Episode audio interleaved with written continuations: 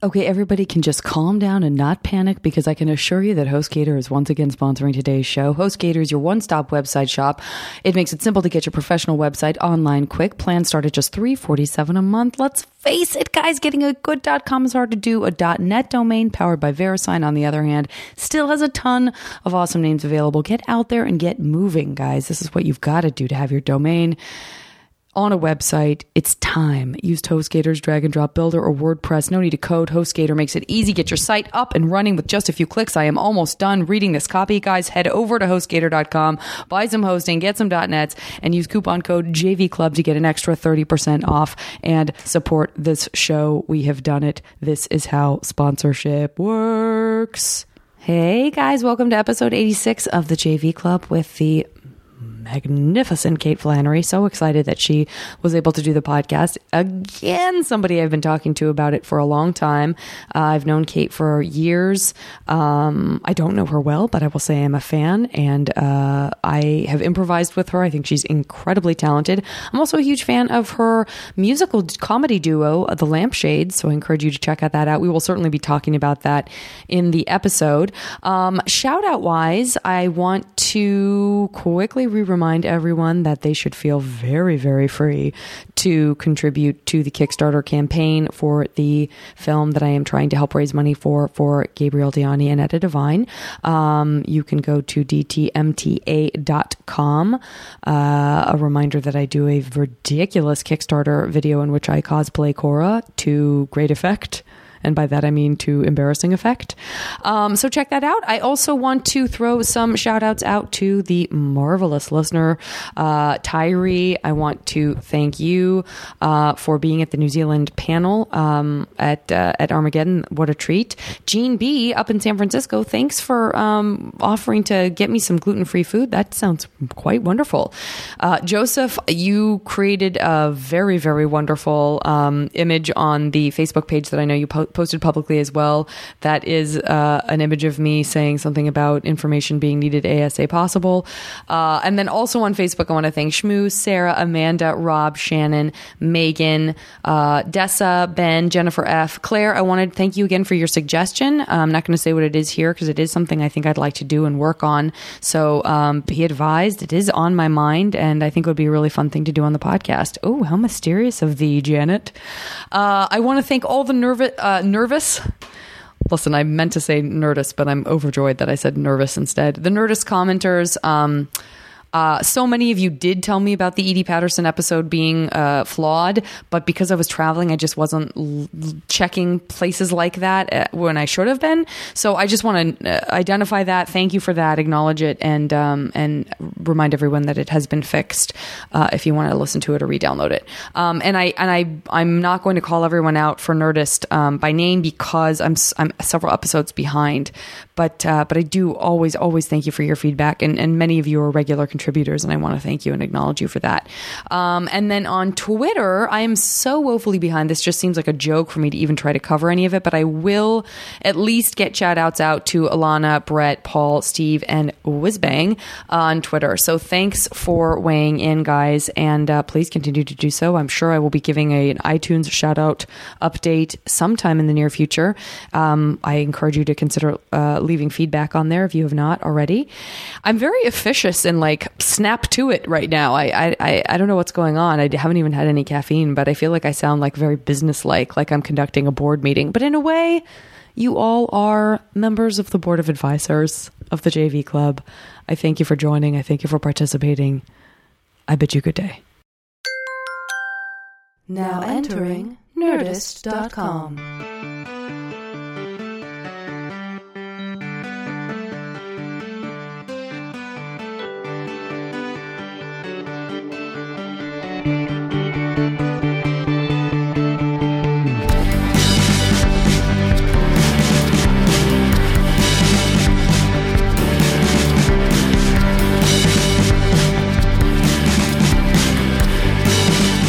Jumping in, jumping into the hot tub full of black widows spiders that is this podcast. I, Kate was looking uh, around the house and um, And made- Shannon yeah. has a fantastic leaf colored, leaf covered uh, hot tub in the back and yard. and I did explain that uh, she was like, "Oh, that seems great." And I was like, "Mm-hmm. How do you feel about black widow spiders?" Wow. Because they love the moist, cold, uh, dark, It's warm so Hollywood. It looks like the greatest thing in the world, and I then you get in there and it's death. it is death. death personified.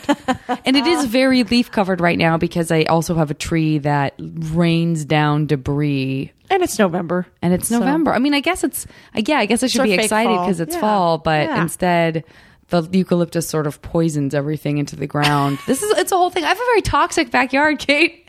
Basically, Life is toxic. At every We're turn, gonna you could end up dying. It's true. Yeah. It's true. I'm not afraid. It's a small, it's a microcosm of what the reality of life is. is that's just my backyard. It's like the outback. Um, whatever I can say to downplay anything nice about myself or my life, I clearly am capable. Of. Way to go! of. You just did it. Thank you so much. Yeah, you did it. You, I know how to take a compliment. I really do. put a black widow in your into an insult. Yeah, story. That's yeah. great. Do you have any? uh what what is the word I'm looking for? Deciduous. What are the what what are what do we call trees who that that actually show signs of fall in Los Um, Angeles? there's a few. I I live, uh, but I live up on the fourth floor. I, my place is kind of like my fake New York life. I actually live in Uh-huh, a 1920s uh, building in uh, Koreatown, and so I sort of have Oh, like my fake. New York life. I mean, that's kind of what it is. So I, it's not particularly um, seasonal. I do have a great view of downtown, and um, uh, sometimes I can see my neighbors next door in a 1920s building, which is a very rear window. I have to say, It kind of enjoyed is. taking a peek. There is one hoarder. He's just in a, Oh, there is. It's just in a one bedroom though, so it's just a few windows. You know, you know, What it's just is like he a, hoarding? You know, I'm If not we sure. there, his there yet a further. there is a a, a high heel. Uh, a pump, if you will, in the window, and then there's I don't know if it's pizza boxes. I'm not sure it's like no, flat. I always think the worst. I don't. I don't. Maybe and maybe it's maybe it's uh, vintage uh, sheet music. I I'm don't sh- know. You know I, what? Maybe I'd it's like to think vintage it's pizza good. boxes. Vintage pizza boxes. you know the collectible kind. oh no, Clark Gable's first pizza box. Yeah, it's crazy. Oh, that's rough. It's, but it keeps it in perspective. I look at that window and I go, clean out that closet, Kate. Get it together. You are three boxes away from starting that collection. Isn't yeah. that kind? I do feel like people. I mean, I know that we're just as fascinated. I, having said this, I've never seen hoarders, but I certainly understand the the impulse to watch and. I do wonder if it's like we definitely love a train wreck, but is it also because we do need that reminder? We do need to sort of like frame our lives as they as it, as they relate to other people's lives to go. Okay, sometimes I feel like I'm crazy, but I, I definitely am not a hoarder because that's hoarding. Right, right. Well, I think it's, uh, I think if you're super uncomfortable, what do they say? If you spot it, you got it. So just Uh-huh. keep yourself in check and uh, keep your side of the street clean and uh, don't point the finger too sharply at somebody else. Cause, Right. You If know, you I mean, you it, know what you I'm saying. it. It's, it's just like a, Yeah. I don't know, or there's some, I think if there's like an innate uh, discomfort and fear around it, it's like, For sure. okay, all right. For sure. So I'm compensating. Um, but I, I'm not super anal. Um, what a surprise. Uh, but you know, I think, but um, it is. I think uh, less is more. Ultimately, if you have the, you know, if you're comfortable with that. Sometimes I get uncomfortable. Like, I eh. do too. I mean, and maybe that's what. Boy, I'm going deep from the get go. But I do feel like, especially with the hoarding thing, and exactly what you just said. If you're comfortable with it, with the less is more, is that how often do our things as an accumulation speak to this idea of like the more I have, the less likely I'll die. Somehow, you know what I mean? Like, right, I'm right, here, right. I'm here, I'm grounded. These things belong to me. I'm not going anywhere. Right. And that there is that sort of like maybe that's why Right. we're uncomfortable with the idea of hoarding is because they're just acting out on a fear of death that we all have. I but guess, that we yeah, yeah, monitor in a different way, kind of. Right. And I also think sometimes hoarding is sort of like one of those things. Well, well, if no one calls me all week, I will be so busy with my teapot collection. Right. You, I don't need you to call me. if you want to be my friend, that's okay. Yeah, Because like I bring it down to like you know, uh, it all comes down to you know, sort of like that high schooly like, mm, mm, Yeah. who's gonna call? Yeah, I know. Interesting. I clearly am focused on death right now, Yeah. whereas you uh, are. I'm focused on being back unpopular. to being unpopular, and tea evidently. Sometimes. Well, I want to actually, but I, and I do want to get to that, but I also want to say quickly that uh, I, I'm always down for a Rear Window reference because I think it's such a great movie. it is a great movie. It really does play into that sort of like the agony and the ecstasy of of other people's lives. And Right. I've talked on the podcast before. Like I remember with Paget Brewster, I talked a lot about. We both have that fascination with like dusk and watching people's lights blink on. If you're walking through a neighborhood and like smelling other people's dinner cooking and what are they watching the on TV time. and Oh. how close to being a total snoop am I if I'm sort of like peering over fences because I just really want to know what's going on in there. No, it's it's it's real. It's a, it's a real thing. I mean, at least for for us, it is. Maybe not for everybody, but you know, I don't know. I think it's um, it's also sort of like getting ideas from other people. No, it's not all sure. negative. No, no, no. I really agree. I mean, I really Yeah. feel, and I think that that's I do miss that about living in. I mean, for me, San Francisco, having that small space, like my bathroom opens to like the chute where everyone's bathroom opens out to, Oh, and right, like right. there's something kind of wonderful and Yeah. and so different than the isolation that a lot of us feel in LA of having of creating that kind of fake New York life, like you said. right. said. Well, for my last six months in New York, I lived in New York for three years. The last time, um, I've lived there a few times before for, for shorter amounts, but the last time, um, my last six months, I was in Carroll Gardens, Mm-hmm, uh, which I was sort of like, I don't want to go to Brooklyn. And then once I got there, I was like, oh my god, I love Brooklyn. Yeah. And I was in, uh, you know, that Italian neighborhood, and um, there was a family that lived above me, and I used to write down so much of what these people said because it just cracked me up. I remember, like the first day I lived there, I went to the grocery store, and I literally heard someone yelling, like, "Michelangelo, get over here!" It's like you can't make this stuff up. It's Oh, fantastic. so amazing. It's so fantastic. Did I just blow your sound system? I'm sorry. No, no, Okay, I okay. think it's I think it's totally fine. I've God knows I've shouted once or twice, uh, and my laugh itself explodes ears. But um, no, and Carroll Gardens is another. Yeah, absolutely. I have friends who live in Cobble Hill, and guys, just so you know, that's like right over the bridge in Brooklyn. That sort of long span of like I don't know what what are the, those Well, it's main sort of, streets. it's like yeah, it's sort of um. I, well, I lived at President and Clinton. Clinton, and Clinton was is president at the time. That's when I. Oh, that's funny. That it makes it very easy to remember It's if you crazy, have a man. an Yeah. inebriated night and you have to remember how to get home. Um, but yeah, that whole sort of that yeah, that old New York, that Brooklyn, like Carroll Gardens is such a it is. It's such a great Italian neighborhood. Yeah. Like for somebody like me who's from Arizona who Oh, right. has my sh- I mean, I had my been exposed to my share of like Chinatown, Japan kind of stuff, but you don't have as rich of a kind of Italian heritage the way you do like yeah, it's just an unself-conscious uh, thing that just goes on. I mean, they just are who they are, and you know. Yeah. I, I remember my that my neighbor. Um, there was a little boy, and the mother, like you'd hear the little boy like, "Hey, mom, watch me jump the stairs," and the mother would be like, "You're gonna break your leg. I'm gonna freaking kill you!" I mean, they're always like screaming. at each other. It just cracked me up. Like their exchanges were so, so crazy. It feel so timeless too when something like not to I mean the I guess that's the upside of like people fulfilling stereotypes especially if they're sort of lovable stereotypes and not like super, you know, well, inappropriate. I'm Irish, so I'm. Italian adjacent because I'm Catholic. Well, that's what I was going to ask you too. Is very, very Irish name, and uh, and I wanted to know how how I guess I was going to say like how Irish are I'm you? pretty damn Irish. Yeah. I'm well. My um, I'm Irish on both sides. My mom was a Donnelly. Um, my dad, of course, is Flannery, and my dad had a bar that my grandfather started in the 30s uh, called Flannery's Tavern.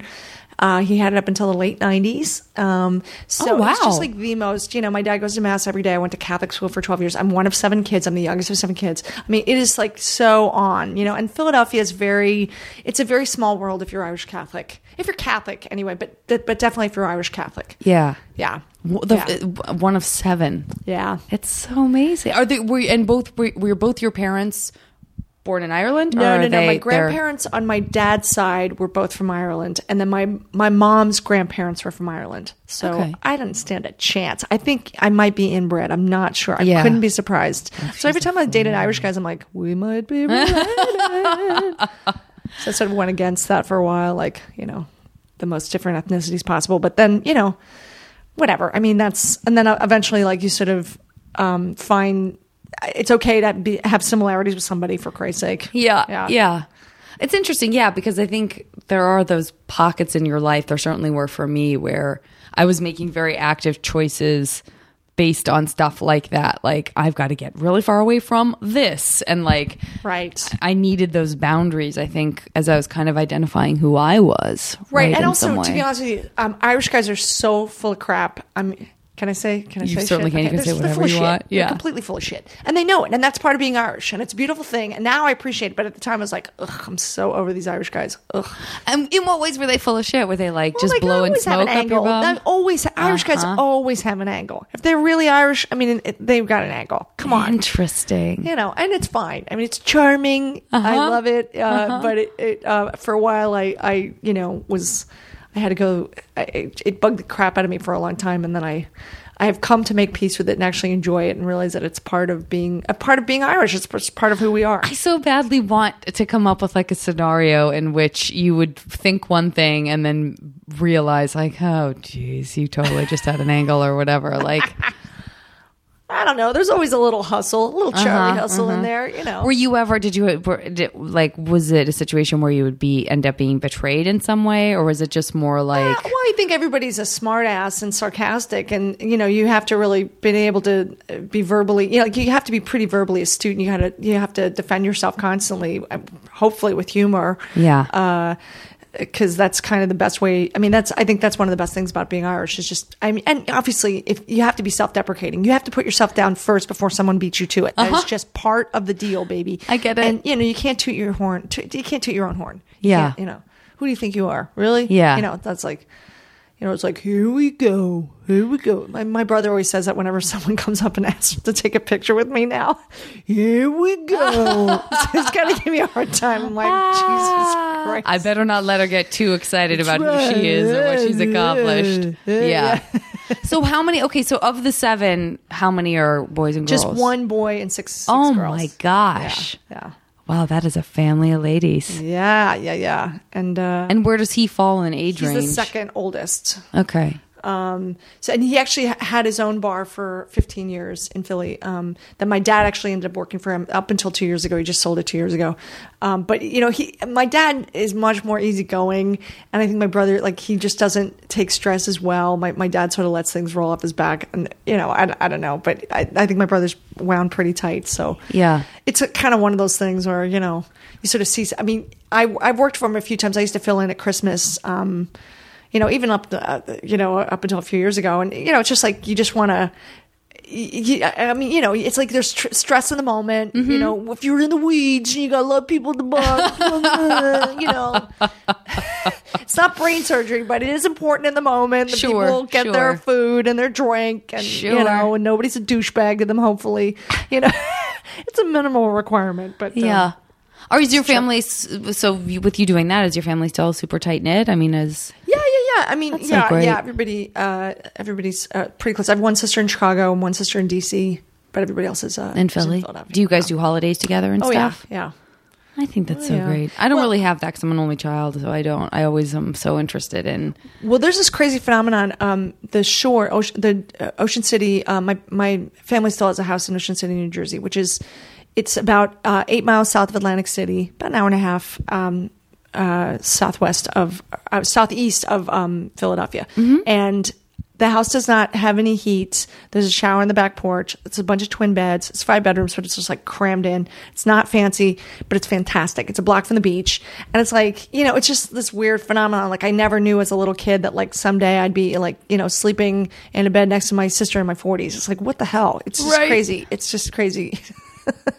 and it becomes a little bit of a dormitory style. So even if like even if you're a couple, my dad's still so Catholic. It's like unless you're married, you're not sleeping in the same room with your fella. Get out of here, you know. Tradition. So it's a trip. So you know, I feel like we always have at least one or two weekends a summer that I get to go and kind of you know. Hit myself in the head and be a kid again.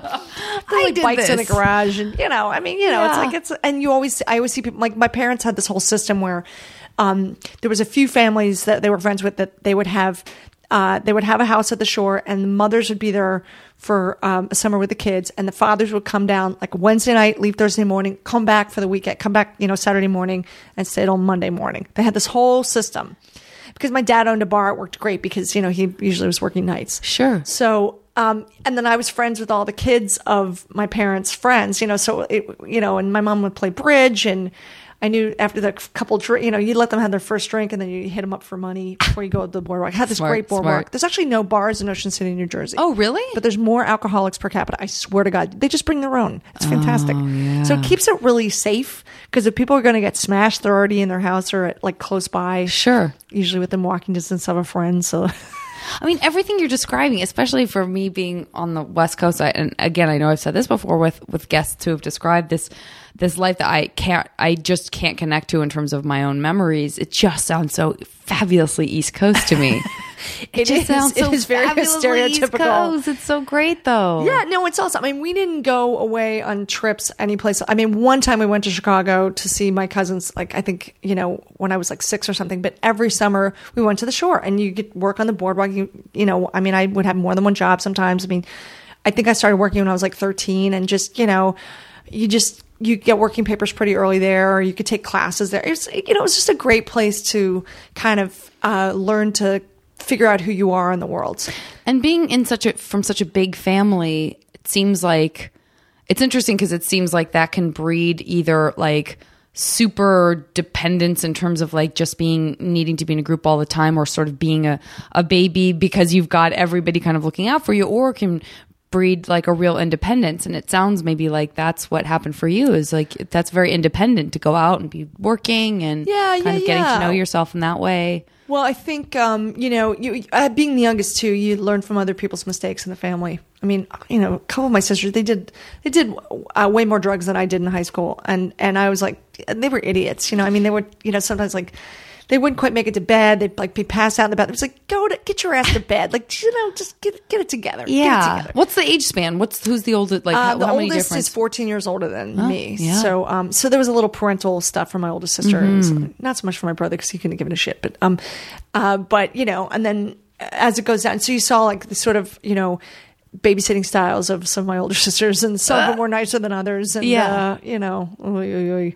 and there's a certain point where you get to a certain age where like, stop talking to me like I'm seven. I'm going to kill you. You know, I'm stop it. sure. knock it off. I'm sure. Yeah, They yeah. can't see past the little girl that was sort of yeah, or their role in the family. Sure. they're- you know, it's almost like that's part of their identity. So Which happens in a lot of families, right? Is that you kind of even just going away and coming back to a dynamic and going, no, no, no, no why am I acting like like I Yeah. Like we ourselves end up sort of taking that on and then going, no, no, wait, I don't have to do this. I don't have to do this anymore. I'm not that kid. Absolutely. Yeah. Yeah. It's it's it's trippy. And, you know, the thing about my dad was that, you know, we lived in a really nice house, uh, but he would drive every day to this really uh, intense, um, down and dirty neighborhood. Because when my grandfather bought the bar, it was, you know, um, it was in a neighborhood in Germantown uh, in Philadelphia that was it was working class, but it was it was pretty safe. And then kind of as the the 50s and the 60s kind of rolled in, it became like very it became I mean it, you know it it, became more poverty stricken and like a little druggy. So you know by the mm-hmm. the last few years of my dad's bar, like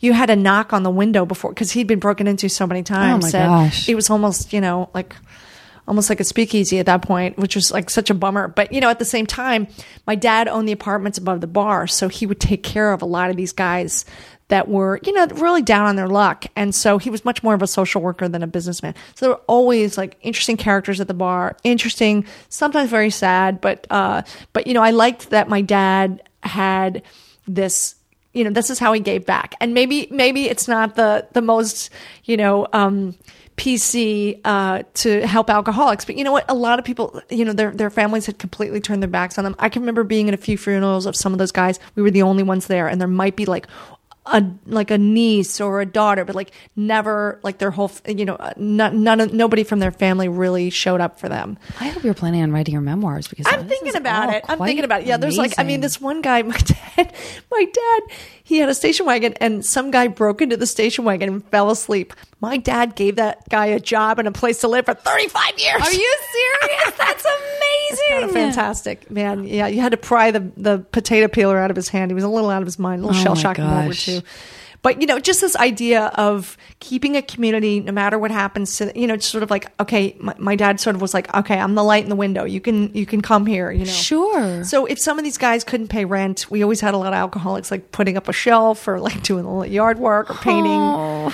which I think bugged the crap out of my mother. But I, I, I- I have to say, like I, I feel like it's the ultimate, walking the talk of you know being of service to other people and actually giving them the dignity to Absolutely. earn their place. Absolutely. I couldn't agree with you more. I think the way that people take care of each other shouldn't never be dictated as like this is the right way and this is the wrong way because I think a lot of the time what ends up happening is like if it's not the right way it just doesn't happen at all. Right, right. And that's not and who's to say what's the right I mean you know I just yeah. That's the that makes me crazy is when people get on their high horse about sort of like no, no, no, no. Don't, you know, your father should not have been named. It's like, well, what, what are you going to do?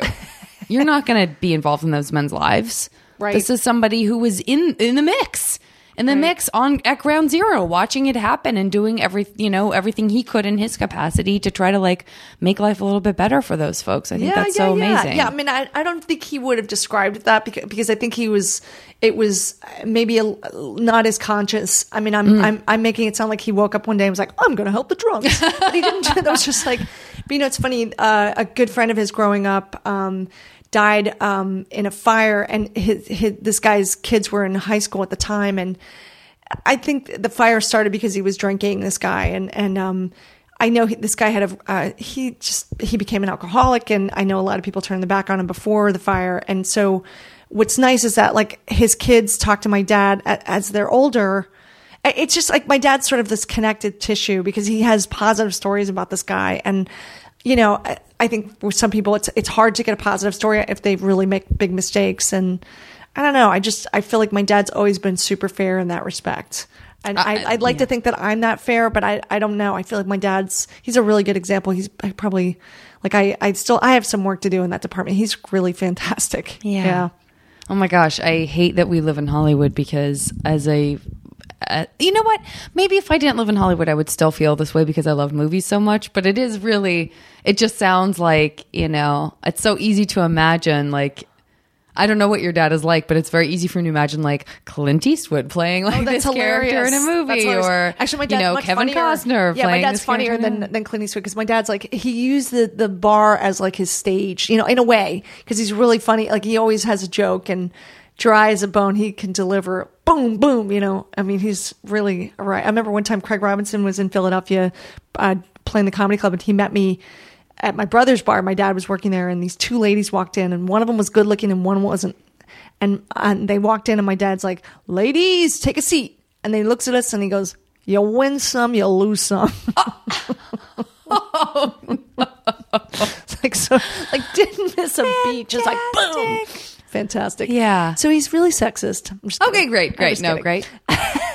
Still easy for me to picture Clint Eastwood in a Right, movie, but he's funnier right, than no, Clint. He's funnier than Clint. I got that it. He's be, funnier than yeah, Clint. Yeah. Um, and so, did you go to the same high school as all of your siblings? Had Uh, everybody well, we gone there before? moved you? when I was seven. So, um, uh, so it, there were like, um, uh, I had four four sisters um, that went to the same high school uh, as me, and but the others, um, my oldest sister and my uh, brother went to a different school. but still, having four come before you, Yeah, how was that? And how similar are you to them? Um, and to and are they all- to each other? I mean, I don't know. We don't all like look alike. It's not like we're, you know, some people, we look related, but, um, I don't know. I think, and there was enough time because because there were five kids in a row, and then um, I'm actually a twin. My sister Susie and I, we don't look alike, but we were five years after the the youngest. So Oh, that's why there's such a wide span. Like my, yeah, but so I feel like after five years, like some people still remembered us, but some you know remember my older siblings, but maybe not. You know, Yeah, I didn't know you were a twin. That's yeah, so cool. yeah, yeah, yeah. Uh, so how? What's Susie like? Um, she uh, is um, she's a social worker. She's hilarious. Um, she's fantastic. She is. She's got a great heart, and she's just. Uh, I don't know. I just feel like she's she's very similar to my dad, and like I mean, it's it's not. I'm not surprised that she's a social worker. She's sure. and uh, she sort of has this uh, twinkle in her eye when it comes to dealing with some of these people that other people would definitely turn their back on. You know, I definitely feel like the evil twin in comedy. You know, but it's still Thinking so about herself. social and it's still so i don't know it's very cute it's even with what we do it's i still think of it as being so community oriented and Well, so that's true. kind of that's you know true. And we, you know, I will say, um, with my comedy at the Lampshades, we do a ton of benefits. And I do, and I do benefits. I actually just hosted a benefit last week. um, where um, you know I get to give an award to Sharon Stone. It was so, so ridiculous, but you know, like, but I do think that that's part of why I do I do say yes to benefits because I'm so guilt ridden from not. I understand.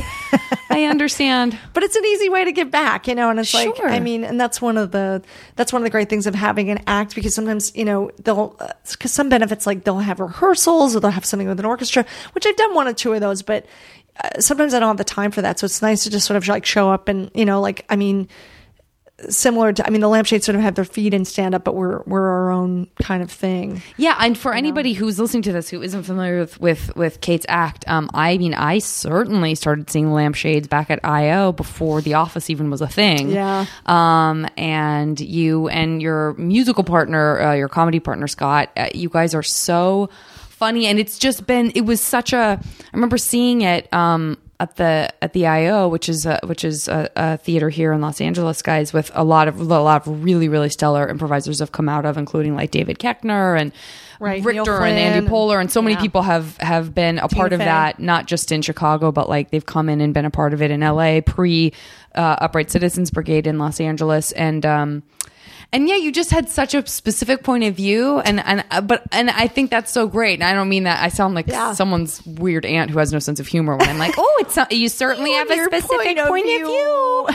But I just, but it was, but it was to me refreshing because it felt like it just felt like you knew exactly what you wanted to do and you had your personas and it was, they were so funny and the music was great and it just I, I it's no surprise to me that you're still doing it and that and I love the idea of you being able to fold in you know your success uh being identified on a show and to be able to carry your own vision too into the world in that way I just think it's so yeah, well, cool it's it's nice. You know, we just did um, that uh, comedy festival that you did on the Bentzen Ball in DC a couple weeks ago, and we did the music show with um, uh, Garfunkel and Oates and Megan Mullally's act. Um, Nancy and Beth, and it was it's great to sort of have this like our own kind of you know I, I like the music comedy thing.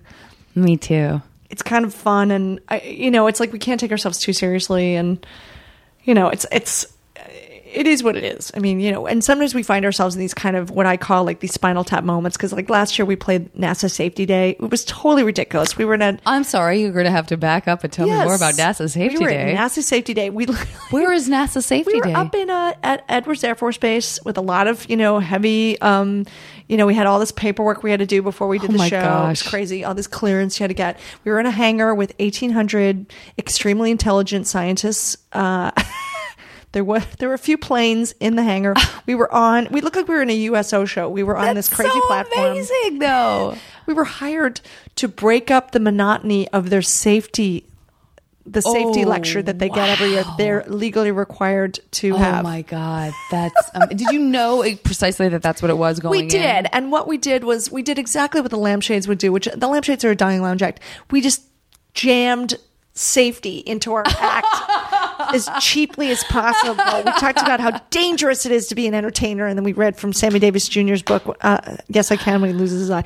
And then we, you know, we talked about like Sully Sullenberg landing the plane on the Hudson and the birds in the engine, and then we sang "When Doves Cry." Oh, and then uh, we talked about you know how the the storms are getting worse, and the you know the weather is really becoming a liability, and then we sang "Riders on the Storm." You know, it's just I cheap, cheap, cheap, cheap, cheap. Yeah.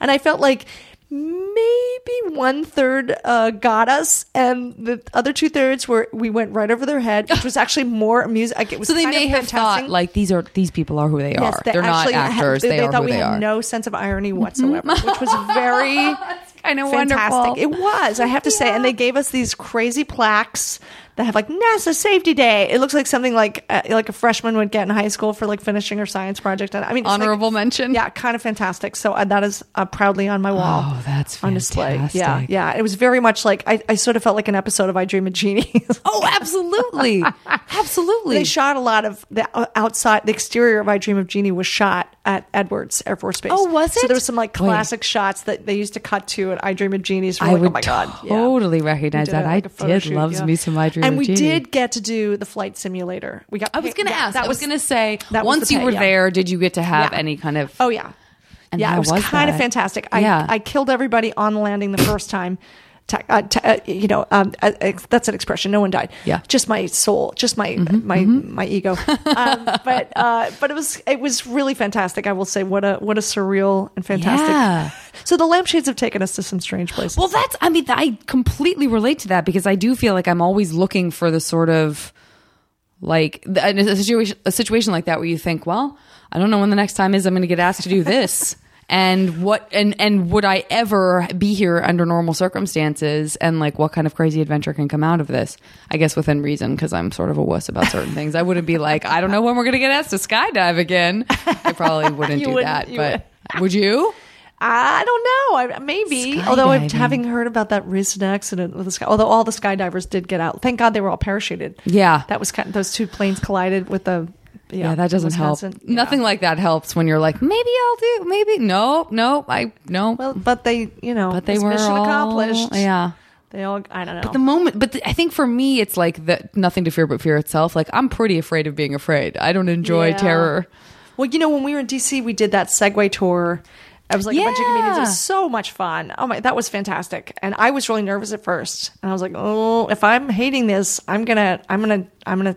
I'm not going to go because they have like a half hour training, and I was like, if I don't feel comfortable, I'm not because you're on the streets, you're on the Sure. sidewalk, you're on the, you're in traffic, you're actually on the road. Yeah. I mean, But don't you know, Segway is the next big thing. Saying it no, for it was actually years. very intuitive, and I was I was pleasantly surprised with my quick progress because I thought I was going to kill myself or someone else. I've only been on one, and I felt the same way. I thought I.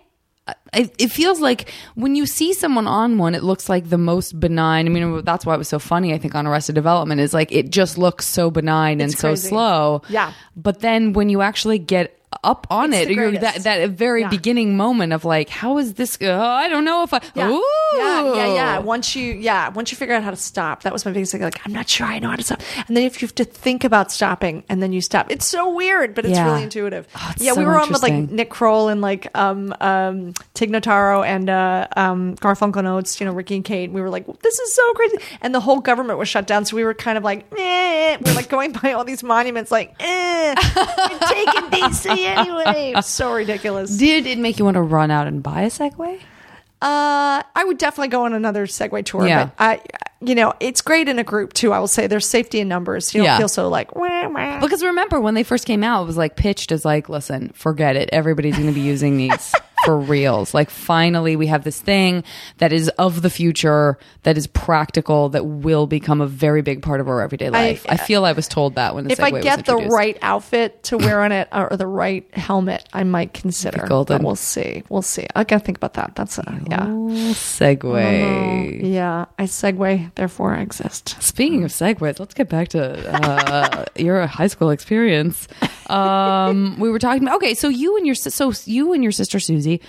I, people who listen to this podcast know I am forever fascinated by twins and delighted by them because I, as an only child, feel I'm the polar opposite and felt connected to no one Right. in that kind of way. Uh, not even having siblings. I have a cousin that I'm very close to, but he's ten years older than me, um, and my other cousins I'm not really close to, although I love them but we were so far we grew up Yeah. so far away from one another and so i'm just so interested in that kind of that kind of relationship for you to have such a big family and then also to have the closeness. I mean did you guys close i mean i'm, I'm sure you get asked this all the time about being twi- a twin so it's probably not that We interesting to dressed talk about, alike but- until we were, I don't know, probably like nine, which was a long time. Mm-hmm. My mother belonged to a twin club, so they got clothes like we'd give clothes. It was but you guys aren't identical twins We're not identical. Yeah. But it was like, I just think it was like an identity thing. And I remember my sister hated being a twin. And then I hated it. As I got older, I hated it because I felt like she suddenly got really into it. I'm like, wait a minute.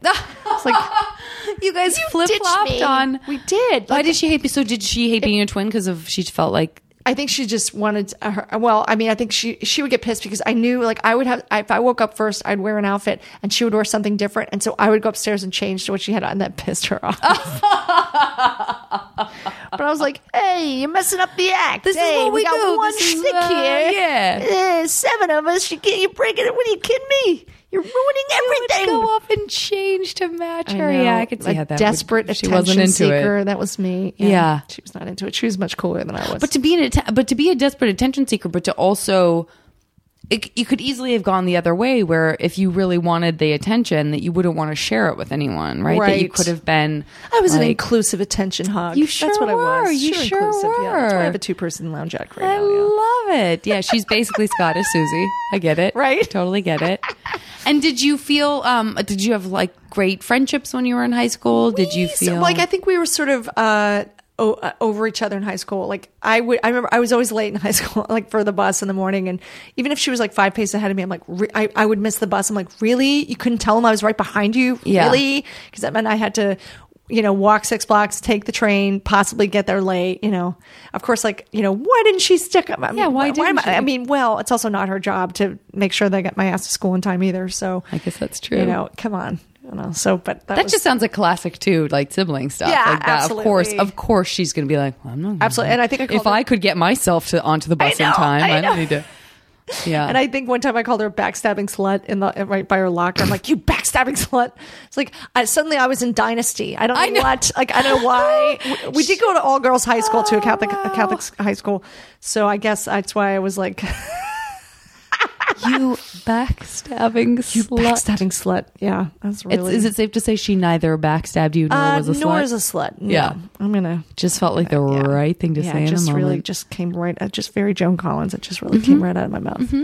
Those writers, man, that dynasty, they really had their act together. They certainly knew how to get a young woman excited to get saucy. Did you and and what were you interested in in high school? I, mean, I was interested in like, theater. I, I was from a, a, young cheerleader. age. Yes, I was a cheerleader in um in grade school, and I remember I I was captain of the cheerleaders when I was a uh, uh, in eighth grade, and then um, I remember trying out for cheerleading team in high school, and I didn't make it, and I was so upset. My father's like, something else is waiting for you, and then of course I've gotten the pl- I got into the plays, and the cheerleaders were completely, but but it was a it was definitely a blow. You know, you feel like I'm number one, but you know, we also went to I went to a really small Catholic grade school, so Yeah, who were the, stiff. so the, there were cheerleaders cheerleading for our female sports teams? Is that how Uh, yeah, yeah, yeah. And actually, I think that, that I think sounds they so cheer- square of No, but there was a know, boys' but- school right next door, so they actually cheerleaded for the for the their football team. Okay. yeah. So, there yeah. wasn't like a girls football team. No, I got really not. excited that No, those I'm would be like super feminist. Like, yeah, we had cheerleaders, but we also had like a fierce football team that the cheerleaders cheerleaded for. No, we Not so weren't that progressive. It was a boys' school, though? It was an all-boys school It was all boys school. It was right next door. We shared the library with them, Oh. um, and the auditorium and the chapel. So when I got interested in a, uh, a guy I did theater with, his brother, I got interested in. We would sometimes like go for communion, which you could get before lunch, and it was a great way to like talk to each other without getting in trouble. Sure. and we'd milk that sucker because there would only be like. 20 people at, at nobody went to get communion. I, that was like not the cool thing to do. Right. So- maybe 15 people so you could sort of squeeze a little more FaceTime You in. could date at communion. yeah Thanks, that was Catholic kind of- Church. yeah, Thanks hey, a lot. I'm loving it Did you? I, I don't mean to pry or get too snoopy, but did you feel? Uh, did you really have an awareness of the sort of religion side, like in a in a very real way? Were you connected to that when you were in high school, or was it more just like a lot of my friends who went to Catholic school were like, oh, it happened to be Catholic, but I I can't say that my focus was on like, you know, praying a lot. Bless you. um you know what i think that um because I can't. My dad was is is still super Catholic. He goes to mass every day, and that's his thing. And Mm. Every he- day he does. every So day, amazing. every day. Um, and he he has a lot of faith. I think I I think I was I think I was into it for a while, and then I think I started to as like the world got bigger, my opinions changed. So I feel like even probably by the time I was, I think it took really until I was a freshman in college before I stopped um, going to church. Uh, taking a point, you know, making a point. I, I consider myself a cultural Catholic. Oh, I like that expression. That might be the first time I've heard of it. Yeah, I but it makes sense. Yeah, I mean, and, it, and that doesn't mean I never go to church, but I I will go to support my dad, and w- when I'm seeing him, and also like it's sometimes it's the only place you're going to see people that you knew that you grew up with. It's one of those things, so it's like it's kind of a way makes to check sense. in. Yeah, I don't. I was. I had to go to Mormon church with my mom, and I like made such an effort to not go when I decided to stop going. It became such so important to me. Again, like we were talking about, the sort of breaking away from something is a very Yeah. active choice, Right. And then at some point in my adulthood, I was like, oh, you know what? I'm not. I don't need to not go. Like if it would make my mom my mom happy. Why couldn't I just go spend that hour to two hours with her on a Sunday and sort of see? But that it, it's true. There's like p- people that I grew up around that I would never see anybody anywhere else yeah, unless I weird. popped in I there know with it's her. it's a funny thing, but uh, yeah, it is sort of the it is the it's part of the. I mean, that's the community. It's like Yeah. being there. So yeah. yeah, yeah, and also like sometimes it's just nice to have a meditation, quiet meditation. I don't agree with everything in the Catholic Church. I love this new pope because I think he's shaking up all these old fart c- cardinals in their boots, and it's about time. I think there's there's such exclusion for women and gays, and it's just got to change. The world is just not going to put up with this, and and even if it, if there if there's like you know, kind of like what happened with you know with Martin Luther, where it suddenly becomes a different version of Catholicism, I feel like there's it's something's gotta fragment, you know, or or or just completely evolve. I think I really appreciate that too, and that's something again that goes into something. I remember I did a HuffPost when I was over at the HuffPost Live uh, offices doing stories and stuff. We did something, a story that I pitched called I think "Changing Her from the Inside," and I had all these different like Reformed Jews and Reformed Catholics and people who and mm, Teresa Edmonds. Teresa, shout out to you because she listens to the podcast as well, um, and eventually we'll probably do it. But this idea of staying inside the religion that you believe in and really actively participating to try to incite change because I'm not that person. Like the stuff that I disagreed with about the Mormon Church, I I left behind. You know, too. I was just like I. I, these are all the problems I have with it. Therefore, it's not for me. Instead of people who say, these are all the things that work for me about it, and this is what I don't like, and I'm going to stay here and advocate for that change. Thank God someone does that because it's I not me. know, I know, it's not me either. I know, and I'm sorry to say that, but that's that's yeah. Sometimes you got to just like save yourself, save yourself, Janet, save yourself. To each know what I mean? their own. Yeah, and some people can survive in that in that sense of um, combative uh, energy. I I can't, you know. Yeah. I think it's. I think I. I think I have too much anxiety. Just sort of, you know, on the planet. I don't know. No, no, no. I feel the same way. I feel like I need. I can't. I I couldn't be somebody who had like a very contentious job or like a lifestyle that caused me to have to create or or deal with conflict on a really regular basis. Like what that's like right up in your face. That's yeah, just I sort of feel like to uh, all my relatives who are like super argumentative, I, like I wish they were. I wish they'd use their powers for good. Like get into a political situation where you can take out all this energy on people that actually make change instead of me. Yeah. Oh, no kidding. Yeah, Uh, I'm worried that my candle is making you sneeze because maybe that's what's happening No, to I me too. I'm you want me to blow it out? okay. okay. No, All right. Uh, uh, You sneezed twice, and I'm such a people pleaser that I was like, "Oh my god, what has happened that I've forced Kate into two sneezes?" um. All right, we won't worry about it. Um. So okay, uh, and circling back to the boys and communion. I mean, how how were you with boys in in high school? Were you did you have crushes that that came to fruition, or did you? I did. Well, I'll tell you. Um, it- well, of course, when I did theater, uh, we rehearsed after school at, in the in the uh, auditorium with the boys. That was like our once again our our our middle of the two buildings. Um, was the chapel and the library and the auditorium, um, and of course, like now it's so super clear. Like you know, these guys, even though some of them are married with kids right now and married to a woman, they were gay. Um, and you know, so I I remember, you know, I mean, so there's some some guys that I hung out with who are were clearly clearly I don't know, but um, this one uh, the one guy I did uh, play with uh, two plays with um.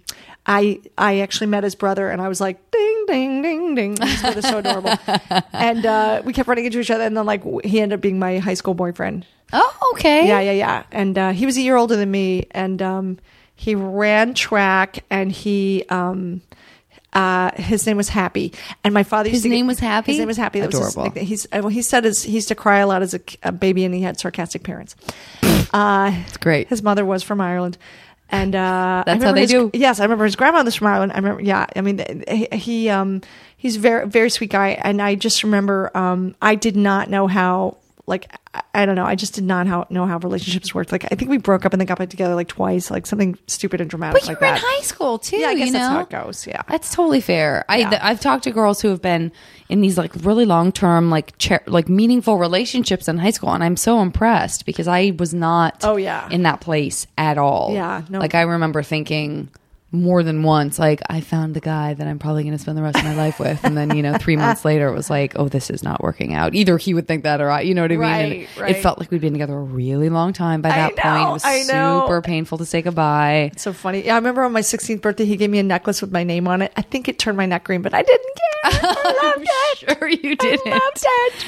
That's I think I still have it somewhere. Yeah, I put it like in his card. And- Happy. And, that his his the birthday card looked like something you'd buy at the liquor store. Do you know what I mean? Those birthday cards that are like some the drunk on car cover. wash. Yeah, yes, yeah, that kind I kind go of to a thing. car yeah. wash that has some really great, yeah, great some really cards. fantastic. You know, I was like, you know, which of course, like being in the bar culture, I'm like, he's right on target. I just remember he would call, and my dad would say, uh, my dad would never say who was calling. He'd say, "Hey, Kate, one of the seven dwarves is on the phone for you." Oh So no, he's so Irish. Now I that's all I can think is like how Irish that seems. I know, Like it's like, great sarcastic like settle down. I'm gonna call you one of the seven dwarfs, mister. It's fantastic. It's fantastic. It makes Yeah. perfect sense based on Yeah. everything I've heard. All right, I'm going to jump into uh, a couple of. Um, I think we should get into the game portion. Yes. Oh, I'm please. Let's do it. As to what the answers will Let's be. do it. Um, let's do the cootie catcher because that is a perennial classic. Did you do these when you were younger? I did. It's a long time though. I'm kind of don't let's, remember. Uh, let's have you. Well, there's very little work on your part. I'm Okay. Oh, glad to say. I will also say there's very little work on my part. this is a low impact uh, game for both of us. Great. Uh, except for the part where I have to hold the microphone between my, my knees. Okay, so pick a color. Okay, we're going to call that uh, blue. B L U E. Pick a number. Okay, what was Two? that? Two? Okay, one, two. Another number. Five, Five. One, two, three, four, five. Final number. eight. Eight. Okay. Whoa. Now I'm going to read what's behind eight. It will be a question. Oh, well, there you go. What did you want to be when you grew up? this I don't know A that we've done this. I worker. answered No. this. I know. I'm just kidding. An actor, and that's obviously. why you should feel horrible that you're I not. know you're guilty. Well, you know, it's funny when I was, um, I knew I, I I was so aware of all the girls that were in Annie because we were about the same age at the Broadway show Annie, and a few of them were from Philadelphia. Oh, okay, so I used to read like if there ever, ever there was, I, I used to read the paper like uh, nonstop. I remember um, when the show came out because there would be little articles about them all the time, and I had a scrapbook and I that I had, and I ended up going to one of the voice uh, voice teachers of. Uh, Andrea McArdle when I was like 13. And I remember I, I, I ended up getting a job one day a week at, uh, my sister had a job at a Chinese restaurant. So I worked there once a week just to, for, to pay for my singing lessons. Cause I had piano lessons and I had tap. My mom's like, that's it. No more. You got to pick. I was like, I want to do it all. So I, I went and, uh, I went to this vocal coach and I remember she was so like, proud of some of her students because she had like some 10 year old girl that she's she kept bragging about like she can Mary Le- Mary Kay Lombardi she can sing I am a woman in love in the original key it's like there was just like we would always think like these bad like you know Crystal Gayle like don't it make my brown eyes blue or Amazing. like can't smile without you it was so like Were you like, can I please just do the Annie song? I know, honestly, God, right? Yeah. And I remember like I auditioned for anything in Philadelphia, like the dinner theaters. I was, I, my sister, uh, my oldest sister Karen took me to an audition in Camden, New Jersey at a bowling alley for this super early morning TV show in Philadelphia called Chief Halftown. It was on at like six in the morning. It was like the worst. This guy was in a full Indian headdress, but, but he had a Philadelphia accent. He was a Native American, no. so but he's like, Yeah. "Une tribal members, une." and I remember I had to sing to uh, uh, to organ accompaniment, like, but they the only way they could get the microphone to work was like I literally had to stand in the middle of the lane. It was so ridiculous, and I did not make it on. I sang tomorrow because, but everybody sang tomorrow. It was like such a bad choice. I got beat out by these three sisters who were uh, tumblers, and they were they had leotards on, and they were tied. They had chains at the the ankles and the the wrists, and their act was tangling and detangling. and they made it on. So That's amazing. Those girls are still very famous. Everybody loves the famous sure Tangle twins. And then triplets. Al Alberts used to have this show. It was he's one of the four aces. Um, Oh. You know, he had like a big black pompadour, and he had this show on Sunday that had all these kids, and a lot of the kids from Annie when they were really little started. I and I auditioned, and my mother wouldn't take me, and then she found. I, I begged her, begged her. I finally, uh, she finally took me, and it was at a catering hall on South Broad Street in South Philly which is a completely different neighborhood than when I grew up in. We get there and like it's a huge hall and the microphone is like super loud and they had a cash bar. My mother was like, I'm having a drink.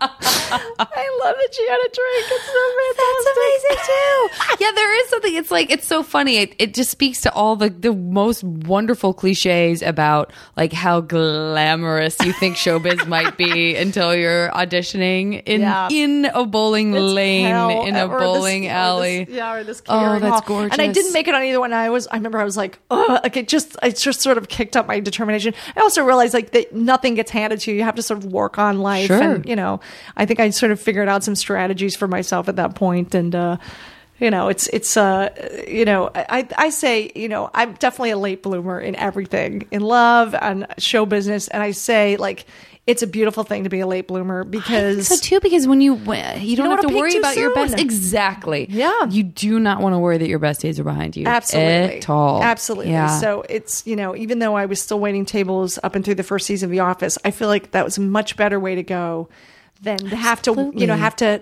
have a, a B job after being on a show. Like, you know, you just don't want. feeling like you're kind of struggling to doggy paddle your way. yeah, yeah, like, and I, "Ah, I, I really me." feel for the people that have to go through that. I, it must be really weird because I'm sure their their head is not was not prepared for any of that. you know? Exactly. Yeah. But you knew you wanted to be in showbiz from a very. I did. And Annie does. Annie was so.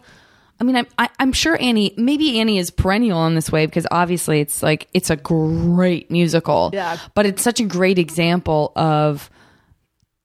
You know, is is there a, is there a better? I mean, I'm listen. I'm honestly asking this question, but is there a better example of like a really popular, very successful show that really is all about and starring children? Yeah. in a Yeah, way that feels Girl- and yeah, girls, girls, that feels like I mean I guess Oliver or something but but but I don't know Annie Yeah. is so flashy and oh, special and Well, there's a it's- it just documentary out. implants that. Oh, I haven't seen it. That's a great point. Yeah. Oh, oh I yeah. It's, it's called Life After. Tomorrow. Life After Tomorrow. it It's, it's about all the girls that were nanny and what I remember Sarah lives were gonna Jessica. Parker was an Annie for some reason. Yeah, she's in the documentary as well. Is she? I yeah, gotta- gotta really the it. only Life major success story. After those other girls, they all thought they were going to be stars forever. It's so interesting. Yeah, and in the documentary, they asked each of them to sing the song "Tomorrow" a cappella to the camera. is it so painful? Oh my god!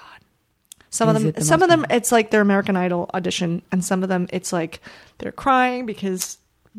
Oh my god, It takes them back It's like to- it- they almost feel like Coco and Fame. It's like what is oh, happening? Oh, It's like taking off your shirt. Like what am I doing? I do not know why I have Yeah. not seen that yet. I don't know. You should very you upset with myself yeah, for yeah. not having Although seen it, it. it is a buzzkill, I will tell you. yeah. So if you're feeling down, Ugh, do not pursue that. every time I watch it, my boyfriend's like, "You got to get rid of this movie. You cannot keep watching." This." I love that you returned to it more than once, even though you know. I know. This is going to get me I bought for a copy days. of it. I ended up giving it away. I'm like, oh, can't, And then cannot, you're like, cannot, cannot, yeah. cannot, no. and yet I'm 100% sure I'm still going to see it. Oh, you should. You totally should. Because sometimes I don't. If I know that something's going to upset me or bum me out, I will just go, Ugh, I'm probably never going to be in the mood to see that. But I still would watch it like right now if I had time. Well, it's I just, can't- I it's can't just look the where away. are they now aspect. It's like, what you know, what does it really look like? What, yeah. you know, it's just all that that. Uh, it's going to be rough. Well, you know that's the thing. It's like, but in the seventies, you know, they have this whole thing about where they they actually got to get all those girls. They were girls. Like I don't even think they were fourteen. Most of them, and they all got to go to Studio Fifty Four. Like they let them in. They were all little rock Yeah, stars. They yeah. thought their shit didn't stink. You know. it's so funny because the Lampshades we just played the basement of Studio Fifty Four, which is this club called Fifty Four Below, and Scott kept saying like, "This place is like a puddle of jizz." Like puddle- That just dribbled down like the from dribble Studio down of all the- 54. the ghost of Andy Warhol. And, oh, that's so Bianca horrifying. Jagger's stuffed horse. I don't know. Oh. It's, it's so horrifying. But yeah, so you know, I mean, that's why I say like it's the past is wonderful, but so is the president. The president and the future are are uh, really the way to go, baby. I agree, and that is I maintain that day after day. Is like honestly, if I had to come up with a mission statement, I think it would be if I can just never wish I were going back. Like if I could just always be in a place where I'm just as happy, even if it even if I'm going through something difficult, where I still wouldn't want to erase something and go back to something or feel like my best days were behind me. I just Yeah. don't ever want to feel that way. Right, Because right. what's the point? You're never going to get back there. Well, All you can do is like you know make a make a life for yourself that you're proud of uh, ongoing. Amen, sister. and you know, it's like that that song that Bruce Springsteen wrote. You know. I had a friend who was a baseball player playing in high school. like, Glory days. yeah, I forgot about that song for a second. Yeah. Um, all right, now I'm getting into the mash game. Oh, okay. Now this uh, will have the opportunity to bring maybe some of your fantasies you didn't even know you had Okay, to, wow. right to life. Okay, We're going to jump bring into into your reality in your future, and you will never want to look back because you'll be so excited about your upcoming mash life. Um, first off, I'm going to ask you for well, let's go tradish. I'm going super tradish. I don't know if you ever played mash, but this is like. You know, mansion Alan apartment, shack Oh, oh, oh, no, I don't know this. And Oh, like oh. whether like like when we were kids it used to be like um I haven't talked about what it used to be like in a little while so hopefully you guys can we'll put up with this but like uh three kinds of cars that you would drive three uh numbers of children that you would have three um What's another one? Well, three like famous celebrities that you would be that would be your husband. I can't believe we never played this, but I'm very excited for you.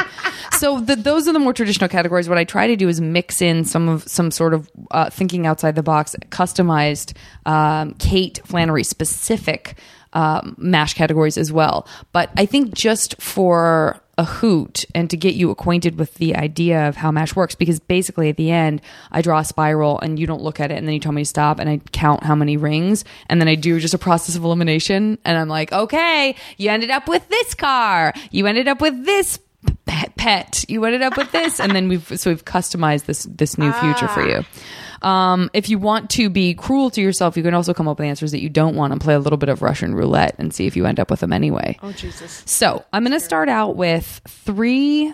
This is an old classic. Three places somewhere in the world that you have a second home. Uh, Manhattan, Mm-hmm. Chicago, mhm uh, hmm, Galway, Ireland. Okay, there we go. I'm so stereotypical. Jesus, right? You could just No, this is wonderful. set your watch to my. I've never been to Ireland. I really want to go. Um, uh, what's special about Galway, Ireland? Uh, you know what? My grandfather's from there, and it's the one place that I went to with my boyfriend where I think he was scared shitless. the people were so tough. Oh my! But we went to the, there's this great music place called the Crane, and if you go there in the light of day, you're like, oh my god, someone's gonna beat the shit out of me here. But if you go at night when they've been mellowed by the drink, Uh-huh. it's like the greatest. Like people just bring um, musical instruments and play upstairs, and like they sing a cappella. and, like, Ooh, it's I would love that. Crazy, but you feel Okay. like it's just a. It's just a. Yeah, it's That yeah. sounds like yeah, dyed in the wool Ireland. That's amazing. I love it. It's a great answer. Okay, uh, let's go with um, you can have what like food type, or there could be a really specific food, like a Philly cheesesteak at a very specific place in Philadelphia that you could have access to, like I Dream of Jeannie style, the snap of a finger. Three things that you're like, oh, if I could just have this whenever I wanted. Okay, this is great. so LA, but I was going to say Hugo's green casserole. That thing is Oh, so. that is good. so good. What the hell I can't say enough good thing thing? about Oh uh, good things about Hugo's. I enjoy their That gluten free is- pancakes as well. Hugo's green Yeah. Casserole. Tell tell the nice folks what why uh, what's in the green casserole. You know what? I it's a I'm not a vegetarian, but it's a vegetarian Yeah. like fake meat, vegetable, roasted vegetable thing with cheese. It's insane. It's just great. I don't know what I don't they know do. what they do with their seasonings or what, but like pretty much every dish is like that, where you're like, "What have you done here, Hugo's?" It's yeah, wonderful. it sort of feels like the like the the meal you wish your mother knew how to make, but she didn't. I don't know. great. you That's a great way Yeah. of putting it. Okay, so that's a great one. Hugo's ring casserole. Um, I'm going to say um, Joe's Pizza, the mozzarella pizza in New York on Sixth Avenue. Um, Great. Sixth and Bleecker. Even though I shouldn't eat the crust, that mozzarella and tomato sauce is so good. They have like the big circles of mozzarella on the. Yeah, it's so good. you do. Yeah, you know what you're talking about. Um, great. Third. Third, um, Is there any sweet thing that you're like, this is so good? um, uh, I'm trying to think. You know, actually, um, and I'm trying to think of like a like a birthday cake that I grew up with. I'm trying to think of like the, Oh, like the that's bakery, nice. Like um, Yeah. there's um, Actually, you know, what? I'm going to say Ward cinnamon buns in Ocean City. New Jersey. Ooh, I My love dad this. gets them all the time. My cousins call them the bun run, but he's like, it's it's they have raisins and they're like they're not the super big frosted ones from Mm-hmm. like Cinnabon. They just have this really good um, cinnamony syrup on top. It's really good, and it's sounds like it's not too much. It's just kind of, and the the raisins are really plump and juicy. They're really yeah. I'm in. I'm now it's pornography. Your eyes are for like, me. I know because I really do enjoy uh, fruit in something warm uh, if it's done right, and I really hate it if it's not. Yeah. But like what I didn't know until I started cooking more on dinner and a movie is like we used to make these scones that were just insanity because they used like this um, whipping cream, a heavy Oh, whipping cream yeah, yeah, instead yeah, of a, yeah, yeah. instead of regular Yeah. cream. Yeah. And so they were so moist. And we use dried fruit rather than fresh fruit, which seems kind of counterintuitive, but that makes it plump more and Oh, be is that juicier. what it is? Is that what the- oh, so it's, what they're it is. probably yeah. That's what they're I mean, I guess then. I don't know. I don't know what No, they're no, doing. no. I'm sure but yeah, it's so consistent. yeah. and the thing is, you can't, just it's not really plumps it up. Oh my gosh, Oh, it's so good. we just turned on the Food Um, Network. That's what we did. That's fantastic. We did, and I'm always 100% on board for it. Okay. How about uh, three places, like just fun, strange, exotic places that the lampshades play, and they, and make them three places where you would love to travel there, but they would not know what to make of you. oh, you mean uh, Imagine, like, imagine being in like Barcelona and being Oh, like, right. "Hello, Spain." Well, um, I'd love to play. I'd love to play London. Um, I, if, if as long as the people are extremely wasted, drunk, Great. like like hostile. We can make that. We can definitely I know make that we'd a win part them of it. over. We'd beat those Yes, those motherfuckers. You up. definitely we do would. It. Yeah, wasted last laugh. Londoners. Got it. Um, I'm gonna say Hawaii. Uh, maybe Don Ho's still alive. Is that possible? Oh yeah, Because we have He played. Tiki Oasis in San Diego a few times, and that's definitely like a that sort of we have that sort of Polynesian love. Yes, Um, yes, yeah. I could definitely see that. yeah, That's we're Polynesian one. adjacent. Sure, we're not are. Polynesian. Sure, but you we are. You're the yeah. suggestion of Polynesian. We are. We have the lounge, the lounge. Absolutely. Um, and we do do one Don Ho song. Um, because you have to. Because you Yeah. just have to. You got to get it on the nose. Contractually, Um, you must. Contractually obligated. Yeah. Um. Gosh, where Those are else? really good. Actually, I, and we've never played a real cruise ship, but I'd like to be on a Oh, cruise ship. you bet. We have to. Oh, no, it's so funny that's because we great. always talk about how we just came back from a cruise and we never. The gods have it out for us. Someday you really Someday we'll will. reach the pinnacle of being stuck on board a ship, doing our Well, act everyone over and over probably again. gets food poisoning. Right. Oh, it's gonna be great. And the toilets will go out. It'll be great. Oof. We'll tip Um, sideways. Woo. I mean, what's the wor- when you say what's the worst that could happen on a cruise ship? The answer is a lot. Now, a lot now we know, worst that can right? Now, this is because communication was so lousy and this stuff's always been happening, or is somebody dropping the ball? I'm not sure. I'm That's still good- one in. yeah. I'm still. I feel like I'm a survivor. I feel like I'll get through it. I really yeah. do. I oh think no, no, I no, say for sure, on. for sure. Yeah. Um, I, I, I, well, I can ask this question if you enjoy uh Disneyland. I, I, do enjoy do. Disneyland. I, I, like feel to embarrassed ask. to say that because some people are like Disneyland. I know, but I love it. But I'm like, you know what? Having grown up like Ocean City, New Jersey, they have great rides, and it's but there is like this little bit of a carny vibe. Whereas I feel like when you get to Disneyland, it's like, oh my god, they've thought of Everything. You'll never see anything untoward at Disneyland. You just Yeah, never and will. there's also this like that kid memory of like movies like Pollyanna, like the lesser known, and I just feel like there's always something like visually that stimulates that part. I just I was just there. It's been a couple of years since I was there, and so it has reinvigorated uh, something that did not need to be reinvigorated at all because I already was so excited about it. But I do like to ask the question: three Disneyland rides that you somehow wish were real, just in some way, I- whatever that means for well, you. I mean, the Haunted Mansion is so fantastic. Couldn't agree more.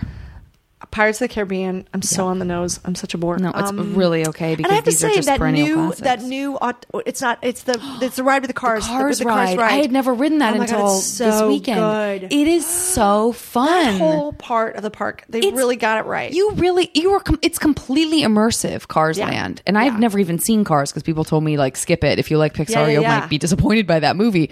But you go in and they have built like Oh my god, those A mounted those- range. and those bridges are from like It's- 1949, 1950, and Yeah. they're identical. Like it's you amazing. feel like you're riding. It's amazing. Arizona. I- It's that's absolutely fantastic. Yeah. Uh, it gave me a chance to um, give a major shout out to that ride because I agree it was And, stunning. and part of it almost looks like the Grand Canyon. I know it sounds Oh, yeah. but the light, especially if you're there right at the at dusk, like the change of of, Yeah. of day to night, it's like it's remarkable. It's remarkable. Yeah, I couldn't agree more. I'll well buy done, that guy you. a drink. Whoever designed that, that's what you get. I'll buy him a drink. Oh my gosh, absolutely. Um, okay. I've never done this category before. It's just something that's popping into my mind. I don't even know if there will be good answers to come from it. If there aren't, it will be my fault for coming up with this. But what about three gifts that you wish you could give some member of your family? You can divide it up. So you could be like, number one would be, I wish I could give Susie blank. Number two, I wish I could give my dad blank. Or it could just be like, I know three things I would want to give my dad.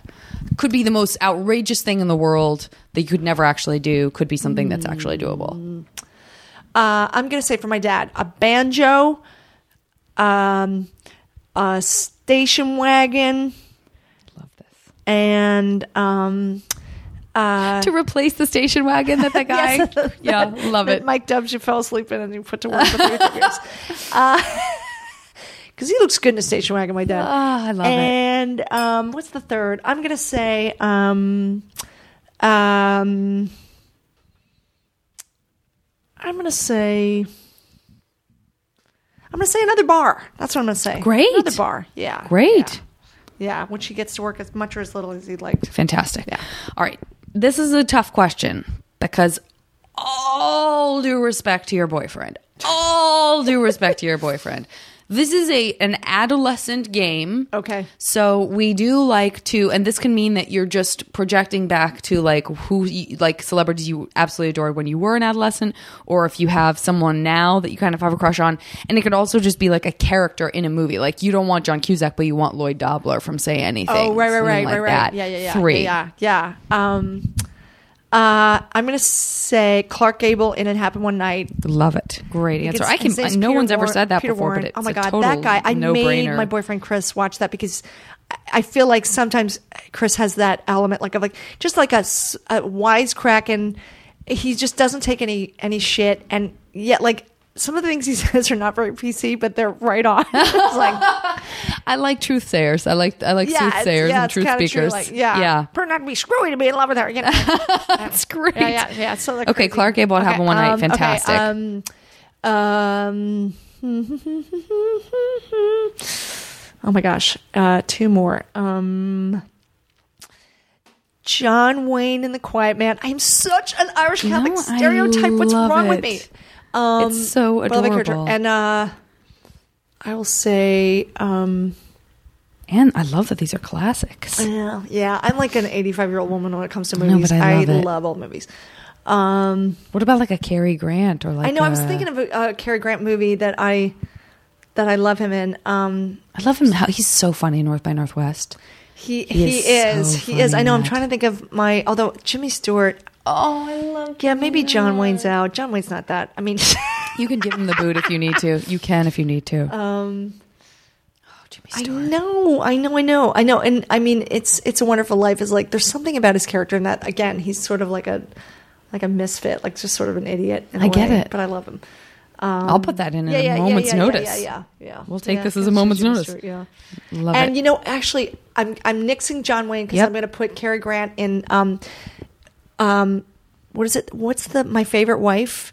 The with Irene Dunne, where she's she died. He thought she died um in a a boating accident, but she survived on an island, and she comes Oh, back. I've and never seen it. Oh my god, it's so funny, and he's. He's such an idiot, but he's so cute um, in this movie. Yeah, and then It's he, my favorite wife. You said. I think it's called My Favorite Wife. Yeah, they did a. That's awesome. Um, uh, I think um, Doris Day did a remake of it in the '60s too. Okay. But the, the other, the other earlier one is the best. Oh, this is great. This is fantastic. Love it. Okay. I'm like Turner Classic Movies. Oh, it's so good. Channel, It's so good. It- well, with that in mind, I'm going to see if you have an answer for this uh, because you brought up station wagon. But like, what about three vintage cars that you wish you could drive? I was just thinking about. I would love to kind of get off my ass and really get a vintage car because I'd love one. Um, yeah, You know those old Thunderbirds. Those are the ones. great. But I also like those little Ramblers, like those like early '60s Ramblers. Oh yeah, yeah, yeah, With like the maroony red interior. yeah. So cute. Oh, oh my this is great. Okay, we just So need one more. And I think you got to get a, just a Cadillac convertible. Great. Something ridiculous that takes up three parking spaces. a boat. yeah, that you could sleep Great. five people in. Yeah. Great. Yeah. Absolutely fantastic. Okay, final category. I always put a lot of pressure on myself for this. A lot of pressure.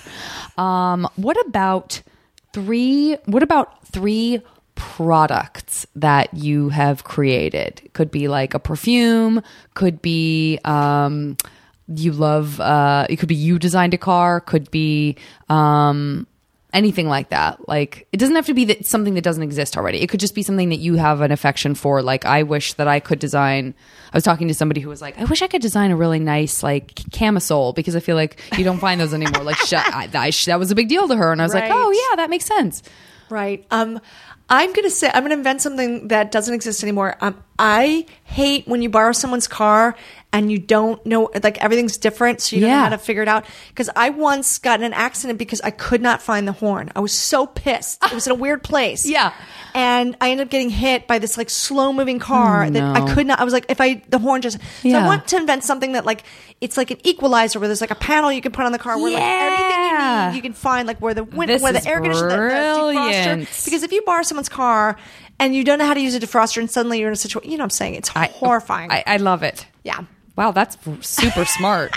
I, I seriously probably would have been like, um, a really good eyeliner that doesn't. I don't know. I, I don't know why that I think I'm such a girl all of a sudden, but No, no, no. That's awesome. Um, uh, I think, um, hmm, I'm going to say, and it could be like a food too. If you're like, I wish that I could invent the perfect pretzel or something like that. oh my God. Um, if only there was a pretzel that didn't have flour in it, because I love pretzels, but I really shouldn't eat them. Because I do think women over 40, flour is really hard to digest. Do you ever get the gluten free? Or you I do, but I think it's flour in general. I think it's flour. almond meal. Yeah, or, I think it's flour. yeah, yeah. I don't know. It's it's Yeah, I it's a hear ya. bummer, but it's a, but I think it's kind of the unfortunately. It's- yeah. ladies, take it from me. Well, I'm gonna put. A, you I'm just gonna there. put a flour free pretzel. flour flour free pretzel. Yeah, let's do it. Yeah, because being from Pennsylvania, I love pretzels. It's great. I do. Did I mention do that I made my older sister drive me to Hershey, Hershey, Pennsylvania, to see Andrea McArdle, oh, uh, the original Annie, sing with with Liberace? Oh, in like my, 1979, no, you did not, my, my lady. did, That is yeah. really amazing. Yeah. How And- begrudging was she about that? Was she like, "Oh, I don't want any? She actually had friends up there, so she was Oh, fine. good. She was Okay. fine with it, but it's like it's about a two hour drive. Liberace, no I actually no wa- less. sat through Liberace. This was like so when I was watching Behind the Candelabra.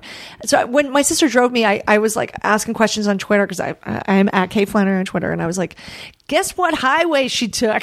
So bad, so bad, so bad, so bad. Ah, amazing. but I love the gays. I love that you did it. I love that you did it. Um, okay, okay. So last one, last uh, we're al- we're almost we're in the home stretch. We I'm- just need I'm- one I'm last dragging this out. It's- I don't want no, to end, this is Janet, so going by with lightning speed. Okay. Sometimes I have like such long pauses as my guest very thoughtfully and silently thinks about her answer that I'm pretty sure people are like fiddling with their dial, like something's wrong, something's wrong with the podcast. Um, no, I'm all about we now it. return to your regular scheduled yeah, program. don't worry. She thought it through, guys. This is. Yeah. No, so we're in good shape. We're in very good shape. Good. Um, but yeah, so your final invention My final invention. Um, or your final like whatever some pre-existing thing that now has your name on it. Uh, hmm. I will say, um, uh, some insert to put in your shoes like, or even heels that makes them the most comfortable thing in the world. There's got to Right. be something. There's got to be something. Because every time someone's like, no, no, no, we'll just put inserts in there, and you put it on, then the shoe doesn't fit anymore. It's, still really there's gotta uncomfortable. Be some, something that fixes a shoe for real. yeah, for real. That's a not- great Yeah, answer. because girls, our legs look so much better in the heels. You gotta. it's not- I've that's not a it up lie. so much. You know, it's not a lie. It's not a lie, but you got to do it. I mean, that's where the vanity insanity kicks in. I know. You, you make your choices. And I put on a heel, and I immediately feel it in my shoulders. It's like it's not even the impact to my whole body is I know, but. I don't have hair extensions, and I I have not had a facelift. I, there's no plastic surgery happening because I would have lost my job on The Office. Let's face it. So I'm going to suffer somehow. So I guess it's my feet, which I guess is great if you if the fellas look at you from the from the waist down. If you guys could see how uh, incredibly gorgeous and wonderful Kate looks today, even just showing up for a podcast, it's hilarious. Okay, uh, tell me when to stop. okay, stop. Okay, it was sh- I I was going slow. I was so thinking about the audience. One, two, three, four. It's a straight four, guys. A straight four. Uh, I'm pausing this. Uh, we'll come back to reveal your 100% guaranteed future. Okay, no surprise here. Great, uh, great new future because you gave great answers. The only question is where do I even start? Uh, the first thing I want to tell you is that you. This is good. This is also good. Okay. Um, first of all, I'm going to start with the invention because I think it was so genius. Uh, I love that you were responsible. Many people will thank you for this. For the equalizer, for a, bar, a borrowed car, a rent, whether it be a rental car, you got to move someone's car out of your driveway. You, I, I, it makes so much sense to me. Like you just, it instantly, it's like goes right into your brain, and you just suddenly Matrix style know where everything is, and it translates for you. I'm super on board for that, and thank you on behalf of all of us. Hey, take it easy on the road. you? Now you well, you want people to take it easy on the road because you are going to be looking out at them from behind the wheels of your Thunderbird. What's the word? Thunderbird. down the road in your Thunderbird. Sexy. Uh, I don't see you driving it all the way to your gig with Scott in London to a bunch of wasted Londoners, Yeah, but you are certainly headed that way, I love it. probably via plane. Better not to. Better not to drive. Yeah, I would say I would say don't. I would say don't drive to London. I would just recommend that. There's a vast ocean that's going to be a problem for you. Um, so congratulations on that. Uh, while you're in uh, uh, the on the continent, uh, is that what I want to say? Well, while you're well, certainly while you're on the island, uh, while you're in the UK, you can just scoot on over to the apartment. I'm not sure because MASH stands for mansion, apartment, shack, and house. So that one's are that's one's like gets pre-decided sort of by Uh-huh. Right. the by the count. I don't know how this works that you have an apartment in Galway, Ireland, but you do have an apartment. It's not a house, a mansion, or a shack. You just have a little cute little apartment, I love it. possibly right around the corner from Cranes. The crane. The yes, crane, sorry, the yes, crane. Yes. Uh, yes. So congratulations on that. What a joy. You were going to be, you were going to, you were going to have those people wrapped around your little finger. That town, the entire town, the entire town. Um, well done on that. Uh, if you start feeling a little bit homesick, know that at any moment, no matter whether you are in London, Ireland, or some other pl- faraway place, you can enjoy a slice or more of Joe's mozzarella pizza straight from New York City Yeah, baby. uh, blinked over to you. I, I dream of Jeannie style. um, and you know what? If you feel, really feel like you want to feel like, like you want to get away uh, into a world of fantasy, I welcome you to spend some time with the ghosts from the Haunted Mansion because it's like a real thing. Sure. it's come to life. I love what it. What a joy. I love it. Um, and then uh, that just leaves us with a couple of pieces of information that are very, very key. Number one, um, I really hope your dad enjoys his new banjo. so well done, you. That's actually something you could buy him for Christmas. I, I, don't want to give it away because Yeah, I'm sure he I mean, listens to he this podcast. Play, though. but, He's talked about it, but yeah, yeah, we'll see. We'll see. Yeah, actually, that is an idea. or a decorative banjo to hang on the wall of the bar. um, and and all due respect to your boyfriend, Yes. I do want to say you won out with my personal favorite, Jimmy Stewart from It's a Wonderful Life. So- I'm officially an 85 year old woman. in your Thunderbird, driving and Betty White hanging out. fantastic. Betty, baby. It's fantastic. Uh, you are fantastic, and I thank you so much for doing the podcast. Thank you, Janet. Uh, as awesome. everyone knows, you can uh, follow Kate uh, Kate Flannery. on Twitter. Um, and uh, I reruns of The Office. Certainly, you will see her You're on reruns till the end of time. I'm with- sure, without in a good way. Yeah. Mhm. uh, dreaming about Jimmy Stewart. Instead, enjoy reruns of The Office starring Kate. and also, uh, if you have the opportunity to check out the Lampshades, I strongly advise you to do so. Yes, you can go to thelampshades.com, check out our gigs. We're actually doing a show with the Bengals benefit. That is December. huge and I know, awesome. It's crazy. I'm That's- hosting, and the lampshades are coming out for a couple numbers. So I was gonna say it's tempting for me to make you co- like say like I guess you need to preempt them by covering one of their songs. Like, Oh my God! how right? funny would that Although be? I, they might. I don't know. You can't- it's hard to know. If I guess if you don't hard know, Susanna, Yeah. yeah. because it would be really funny to like have you cover "Walk Like an Egyptian" and then seem surprised to find out halfway through that. That they're there. Yeah. Um, really, did I really just give you creative notes on your? I'm afraid I did. Um, but anyway, thank you so much again, much, Kate. Guys, thanks for listening, and uh, we'll talk to you next time on the podcast. back. Back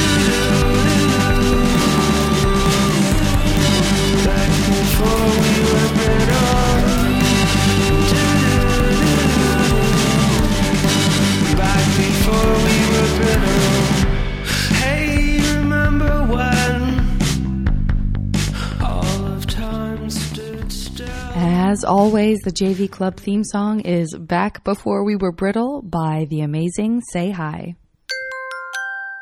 Now leaving Nerdist.com.